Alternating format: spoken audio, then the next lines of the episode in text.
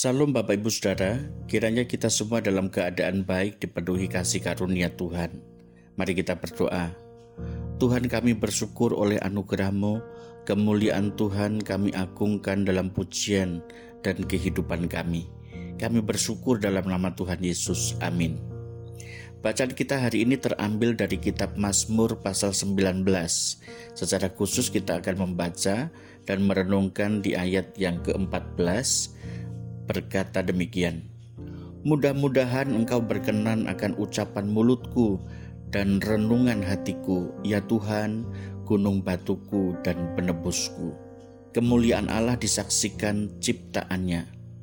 Kita bisa berpendapat bahwa perkataan terpenting di dalam Alkitab adalah empat kata pertama pada mulanya Allah menciptakan Perkataan itu dimaksudkan untuk mengubah cara pandang kita tentang diri, kehidupan, Allah, dan semua hal lain.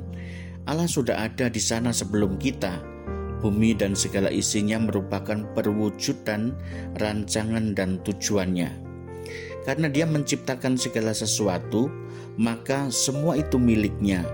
Allah menciptakan Anda, berarti Anda adalah miliknya kita diciptakan dengan cermat untuk tujuan Allah. Kita tidak menjadikan diri kita sendiri. Kita bukan muncul dari zaman purba sebagai hasil kekuatan yang tidak berpribadi. Kita berasal langsung dari kehendak dan kuasa penciptaan Allah. C.S. Lewis mengomentari Mazmur ini sebagai puisi terindah dari semua Mazmur dan tulisan terpenting dalam dunia. Mengapa? Mazmur ini menggabungkan kemuliaan Allah dalam keindahan alam dan kesempurnaan Allah dalam firman-Nya. Pemazmur mengakui bahwa bahkan alam semesta pun memberitakan kemuliaan dan karya agung Allah. Ayat 2 sampai 7. Kita tentu setuju.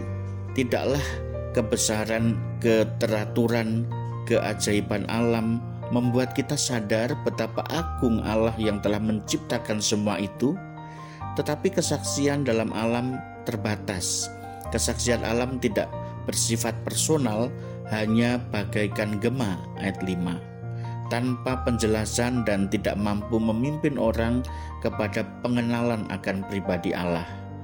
Karena itu pemazmur mengalihkan perhatiannya kepada firman Tuhan ayat 8 sampai 12 di dalam firman-Nya lah Allah menyatakan diri dengan jelas. Sifat-sifat Allah seperti kesempurnaan, tak berubah, tepat, murni, suci, dan lain sebagainya terungkap di dalam firman. Firman memiliki sifat-sifat dia yang berfirman. Sebab itu, bila melalui alam orang menjadi sadar akan kebesaran Allah, maka hanya melalui firman orang beroleh mengenal Allah dalam perjanjiannya sebagai Tuhan. Namun tidak berhenti sampai di sini.